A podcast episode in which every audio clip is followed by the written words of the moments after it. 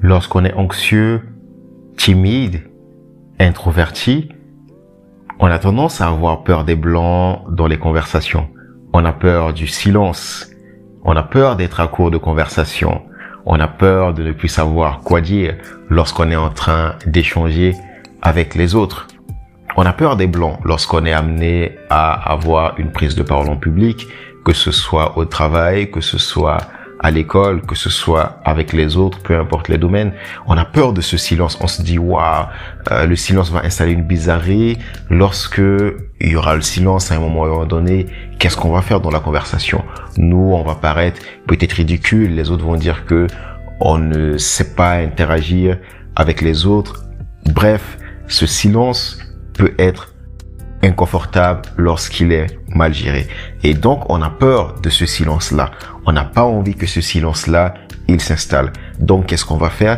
On va essayer nerveusement de, d'en faire plus que le nécessaire. On va essayer avec nervosité de toujours compléter les blancs, de toujours euh, dire des choses, même si ce qu'on va raconter n'est pas pertinent, juste par peur de ce blanc, de ce silence qui peut s'installer dans cette conversation ou dans la présentation orale qu'on est en train d'effectuer. Et il y a une raison pour ça. Tout simplement parce que euh, on a peur du malaise. On veut que la conversation se passe bien, on veut que les autres profitent de la conversation et on veut créer une bonne relation avec les autres.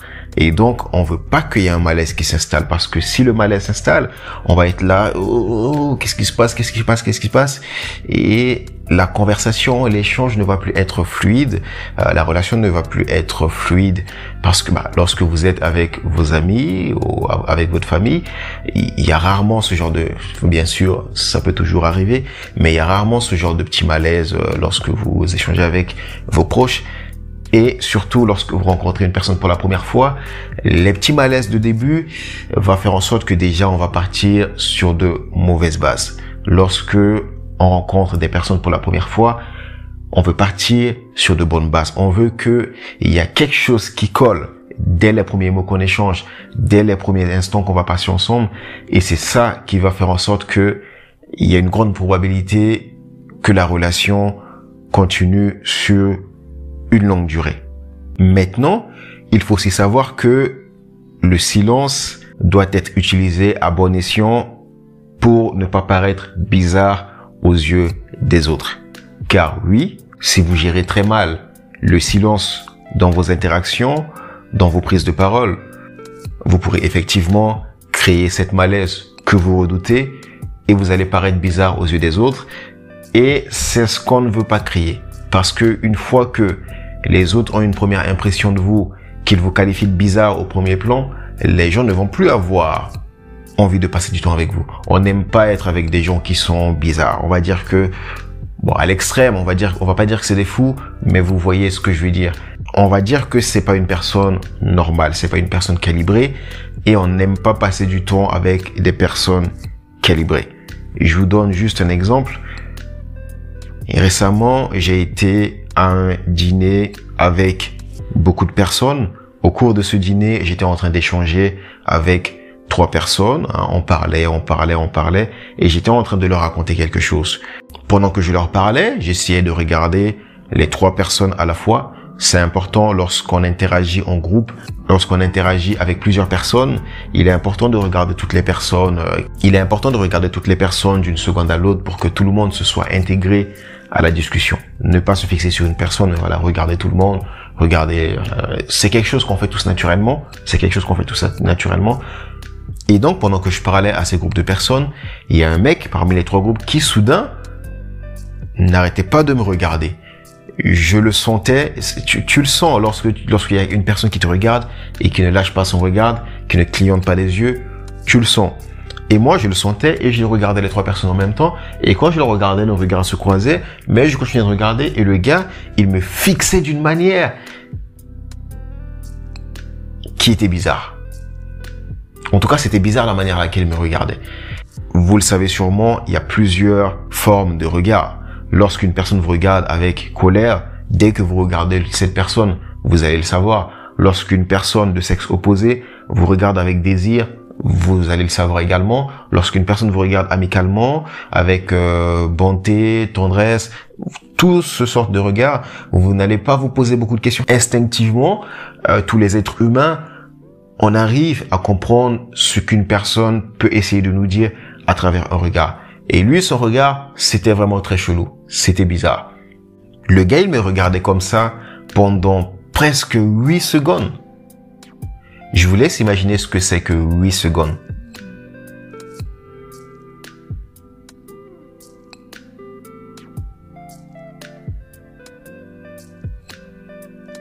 Pendant tout ce temps, le mec, il clignotait pas les yeux, il ne regardait ni à gauche, ni à droite. Et moi, au bout de 3 secondes, j'ai arrêté de le regarder. Je regardais les autres et je continuais mes discussions comme si rien n'était il a compris au bout de la huitième, neuvième seconde et voilà. Mais en me regardant de cette manière, j'ai compris ce que le mec il voulait. Il a choisi la mauvaise cible. Mais bref, c'est pas l'objet de cet exemple. Mais voici l'exemple d'une situation qui peut vous faire paraître bizarre.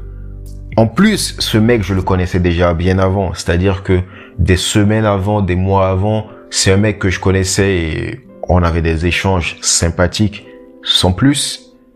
Mais malgré tout, depuis ce jour-là, il est, je ne le considère plus comme une personne normale. Et pourtant, c'est une personne normale. Mais je le considère bizarre. Depuis ce jour-là, je trouve que c'est un mec bizarre. Tout simplement parce que dans une interaction particulière, il n'a pas fait preuve d'une intelligence sociale. C'est de l'intelligence sociale niveau zéro. Bref. Maintenant, lorsque j'étais encore en école d'ingénieur, un jour, il y a quelque chose qui m'a vraiment bluffé dans une des présentations orales qui était effectuée. Il faut savoir qu'à l'école d'ingénieur, et c'est une chose que j'ai vraiment apprécié à l'école d'ingénieur, c'est que les étudiants de l'école d'ingénieur, en tout cas dans mon école d'ingénieur, on faisait extrêmement, extrêmement de présentations orales. On en bouffait. Tout le temps, on avait des projets sur lesquels travailler. Et une fois que le projet était fini, chaque étudiant, il y avait un groupe de 3, 4, 5 étudiants, chaque groupe devrait aller faire une présentation orale d'environ 20 minutes et 20 minutes de questions devant toute la classe.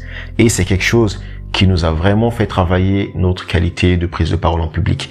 Et lors d'une des présentations, il y a une fille de ma classe auprès de laquelle j'ai vraiment appris quelque chose d'intéressant.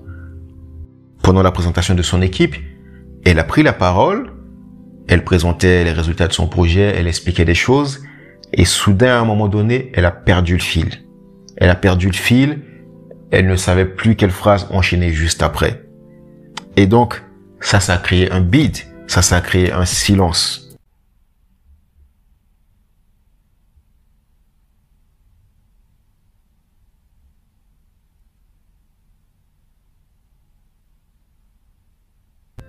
Et elle a repris sa parole. Vous avez vu à peu près combien de secondes elle est restée silencieuse? Une dizaine de secondes. Et au fait, ce n'était pas bizarre du tout. Au contraire, c'était puissant. Je ne sais pas si elle l'a fait consciemment ou inconsciemment, mais en tout cas, j'ai vu l'atmosphère que ça a pu créer dans la salle de classe. Parce que qu'est-ce qui se passe? Dès qu'un étudiant il termine sa phrase, il s'empresse de dire quelque chose après parce qu'il a peur du silence. Il a peur qu'il y ait un calme dans la salle de classe. Il a peur que tout le monde le regarde. Et elle, elle a perdu le fil. Elle est restée euh, zen. Elle regardait la classe.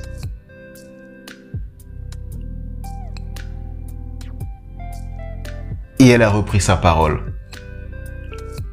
Alors là aussi, il y a plein de paramètres qui rentrent en compte. Il faut savoir regarder les gens dans ce moment-là, ne pas aussi regarder les gens d'une manière bizarre. Au fait, plus tu es à l'aise dans ce silence, les gens vont être à l'aise avec toi. Ce qui a fait que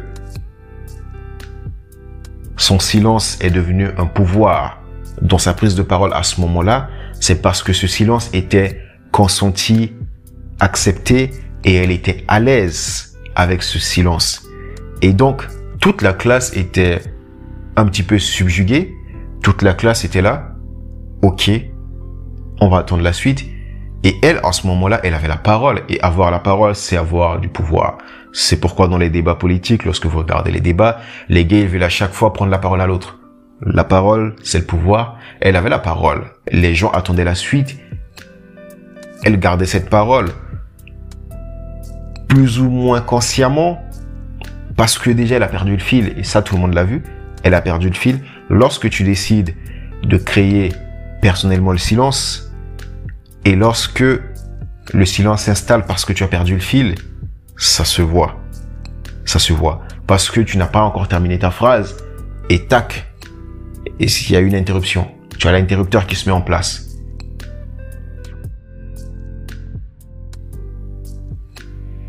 Et dans cette situation, tu peux toutefois garder ton calme et reprendre quelques secondes plus tard. Et même quand le silence il est involontaire, ça crée quelque chose. Qu'est-ce que ça crée?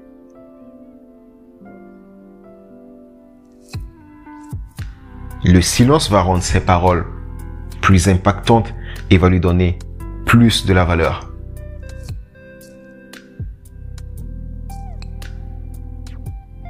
Et la même chose vous arrivera si vous pratiquez le silence dans vos conversations, dans vos vidéos.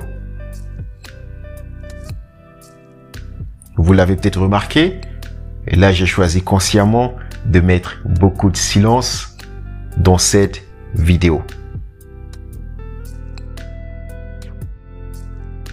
Et les grands orateurs maîtrisent ça. Vous pouvez voir Obama, Winston Churchill, Martin Luther King. Amusez-vous à regarder leur speech et amusez-vous à regarder comment ils gèrent le silence dans leur présentation. Regardez cet extrait de Barack Obama. Tonight is a particular honor for me because let's face it, my presence on this stage is pretty unlikely. My father was a foreign student, born and raised in a small village in Kenya. En plus de lui donner du pouvoir et de l'impact dans ce qu'il dit, ce silence génère encore plus de choses. C'est juste dingue, ce, ce, silence génère encore plus de choses. Et de Barack Obama, on peut apprendre énormément de choses dans la communication, dans l'éloquence, dans la prise de parole. Parce qu'en plus du silence, juste dans cet extrait, il y a énormément de choses, énormément d'informations que Obama fait passer. Il y a le regard, il regarde à gauche, il regarde à droite, il y a quelque chose qui se lit dans son regard, il y a plein d'informations. Je pourrais pas rentrer dans les détails, ce ferait peut-être l'objet d'une autre vidéo. Mais ici, on va parler de silence. En plus de l'impact que ça donne à ses paroles, il y a plus de choses que le silence fait apparaître dans ce discours de Barack Obama. On va peut-être énumérer tout cela dans la suite de ce podcast.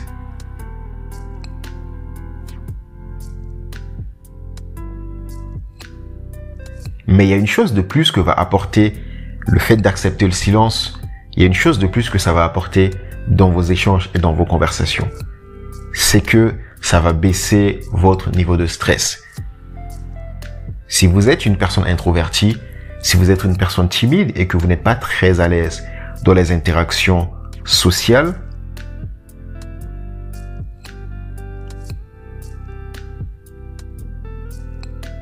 Il va vous arriver, ou il vous est peut-être déjà arrivé, de stresser dans vos échanges. Comme je l'ai dit au début de cette vidéo, pourquoi vous stressez Vous stressez? Parce que vous avez peur qu'il s'installe une bizarrerie. Vous allez avoir peur de ne plus avoir la contrôle sur la conversation. Vous allez avoir peur de laisser le bide et de ne pas le savoir gérer. Mais une fois que vous acceptez le silence, une fois que vous, vous êtes confortable avec ça, ça va baisser votre niveau de stress dans vos échanges parce que vous allez vous dire que même si vous êtes en conversation avec quelqu'un d'autre et même s'il y a le silence qui s'installe, vous n'allez pas être perturbé par ce silence. Et paradoxalement, votre interlocuteur risque d'être perturbé par cela. Mais si vous, vous avez le contrôle sur ces silences, vous n'allez pas être stressé et ça va vous donner le pouvoir sur la conversation, sur l'échange et sur ce que vous avez à dire.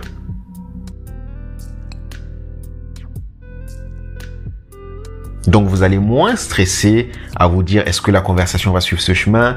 Est-ce que je vais savoir gérer la conversation? Vous allez, vous allez moins être stressé par rapport à cela parce que vous êtes tranquille avec le silence. Parce que vous êtes confortable avec ce silence. Donc ce silence ne vous effraie pas. Vous n'avez pas à avoir peur d'avoir ce silence dans votre conversation ou dans vos prises de parole. Parce que vous savez que ce silence, vous êtes confortable avec et en plus, ça va vous aider à rendre vos paroles impactantes. Ça va baisser le stress que vous allez avoir. Moi, lorsque j'étais nul dans mes prises de parole en public, l'une des plus grandes choses qui me faisait peur avant d'aller parler, c'est de ne pas avoir un blanc. C'est ça ma question. Je me dis, si tu as un blanc, qu'est-ce qui va se passer? Si tu perds le fil et que tout le monde dans la classe ou dans la salle te regarde et te fixe, qu'est-ce que tu vas dire? Comment tu vas gérer ce blanc? Ça, c'était l'une de mes grandes peurs lorsque je devais faire une prise de parole en public et lorsque je devais aborder les gens aussi pour leur parler. Lorsque je devais aborder une célébrité, je me disais, mais si tu as lui dire bonjour et que tu n'arrives plus à continuer la conversation et que le silence s'installe, comment ça va se passer? Sauf qu'une fois que tu sais maintenant appréhender le silence et être confortable avec, ton niveau de stress diminue car tu, tu as confiance que tu vas savoir gérer ça. Ensuite, ça, ça va être plus dans le cadre d'une interaction avec les autres. Lorsque vous n'enchaînez pas tout ce que vous dites et que vous créez volontairement le silence dans vos échanges, ça va vous donner la possibilité de laisser l'autre interagir. De laisser l'autre ou vos interlocuteurs parler si vous êtes en groupe. Si vous êtes une personne comme moi, qui adore parler, qui adore parler, vous allez avoir tendance à enchaîner les dires, à enchaîner les dires et à ne pas laisser des pauses dans la conversation. C'est quelque chose que je sais parce que je parle beaucoup.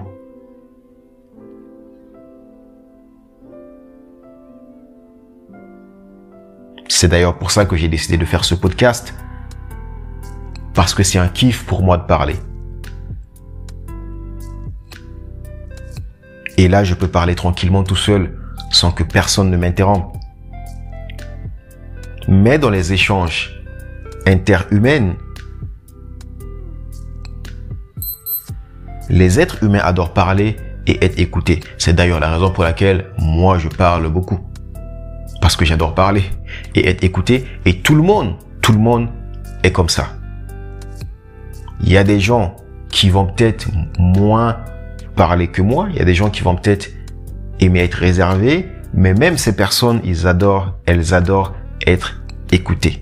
Même les personnes qui sont très réservées, elles adorent être écoutées quand elles parlent. Si ces personnes vous parlent et que pendant qu'elles vous parlent, vous regardez à droite et que vous vous en foutez de ce que cette personne raconte, ça va l'énerver. Peut-être qu'elle va pas vous le faire savoir, mais ça va l'énerver. Et moi, c'est quelque chose que je me suis forcé à faire c'est de créer une pause volontaire, de me taire pour laisser l'autre digérer ce que j'ai dit et de laisser l'autre parler si l'autre a envie de parler. Lorsqu'on est très passionné, on va facilement oublier de laisser la possibilité à l'autre de profiter de l'échange, de s'exprimer. Parce que lorsqu'on est très passionné, on va commencer le sujet, on ne va pas s'arrêter. On a envie que les autres nous écoutent. Lorsque je regarde une match de la Ligue, lorsque je regarde un match de Ligue des Champions et que le match se termine et qu'il y a un enjeu dans ce match, lorsque je rencontre mes potes qui, avec lesquels on parle de foot et que je commence à parler de foot et que eux aussi commencent à parler de foot, il y a personne qui veut écouter personne. On veut tous que ce soit les autres qui nous écoutent. Et moi, dans cette situation, je me dis, c'est le meilleur moyen de rester calme, de rester silencieux et de laisser les autres parler et de les écouter. Et c'est ce qui va faire que les autres vont aimer échanger avec vous parce que quand les autres échangent avec vous, ils se sentent écoutés. Ils se disent que vous leur laissez également la place de partager leurs opinions. Et pour que cela soit possible, il faut que vous soyez capable de vous taire à un moment ou un autre dans la conversation pour laisser les autres parler. Il faut que vous décidez d'être silencieux pour laisser les autres donner leurs opinions.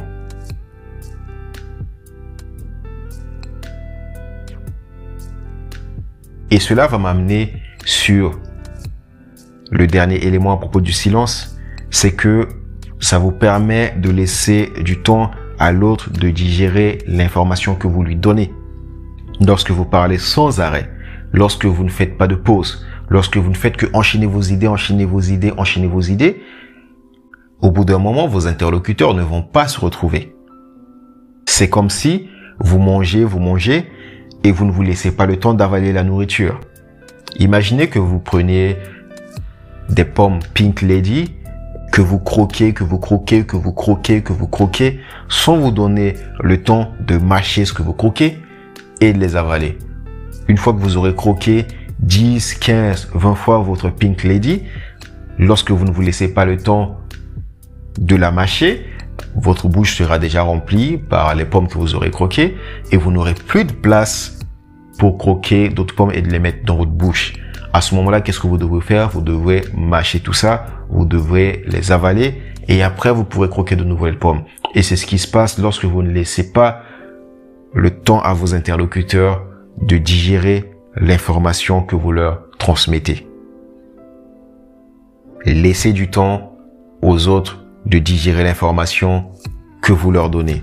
Et cela passe par des pauses régulières, cela passe par du silence, par des pauses silencieuses qui ont leur sens et qui vont donner de l'impact à votre échange.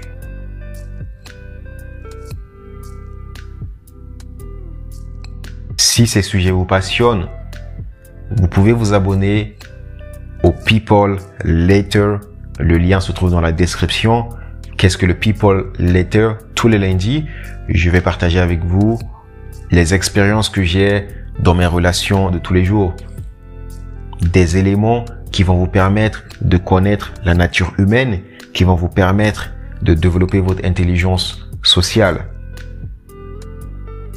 Et cela se passe dans le People Letter. C'est dans la description, c'est gratuit.